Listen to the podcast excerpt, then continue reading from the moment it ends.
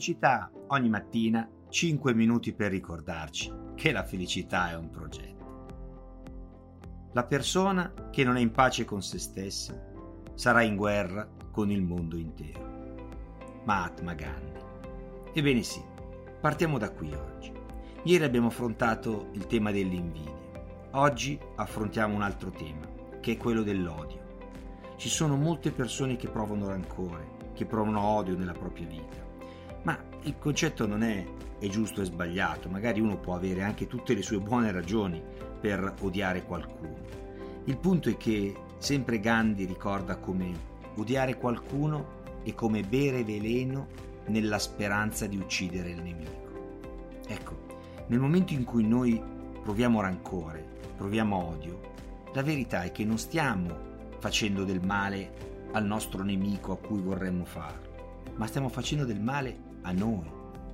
Siamo noi a star male. Ecco, questo è qualcosa di cui ci dimentichiamo molto spesso. Nell'essere eh, arrabbiati, livorosi, come si suol dire, nel, nell'odiare qualcuno, al di là, ripeto, che sia giusto o sbagliato, che uno abbia le sue ragioni per farlo, il punto è che ci facciamo del male con le nostre mani. Questo è il vero punto che a noi interessa qui in Buongiorno Felicità. E sempre il grande Mahatma Gandhi ci ricorda che il nemico, quasi sempre, è la paura. Si pensa che sia l'odio, ma in realtà è la paura. L'odio è un modo per abbattere la paura, è un modo per tenerci lontano dal nemico che in qualche modo temiamo. In un celebre discorso della conferenza interasiatica, Gandhi pronunciò queste parole che rimasero famose.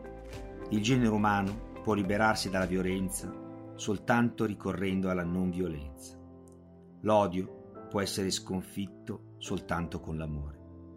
Rispondendo all'odio con l'odio non si fa altro che accrescere la grandezza e la profondità dell'odio stesso.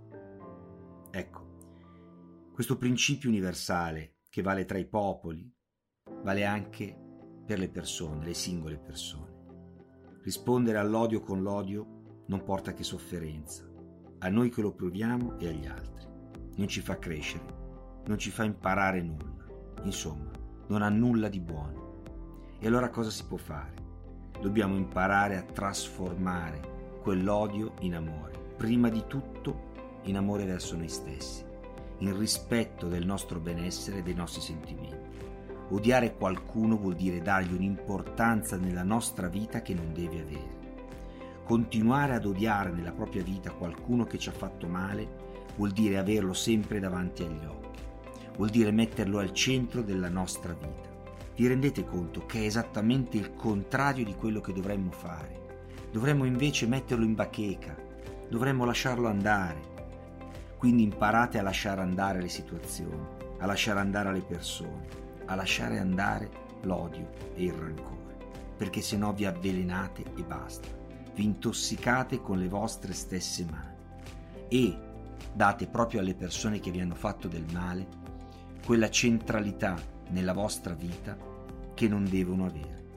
Quindi, proprio per amore verso voi stessi, per rispetto verso il vostro benessere, imparate a lasciare andare dalla vostra mente chi vi ha fatto del male. Fatelo uscire dalla vostra mente e dal vostro cuore. Non trattenetelo lì dentro. Trattenete le cose belle. Trattenete se volete i bei ricordi. Trattenete le persone che hanno rappresentato dei momenti positivi per voi. Lasciate andare invece proprio quelle persone che vi hanno ferito e fatto del male. Hanno già fatto troppo.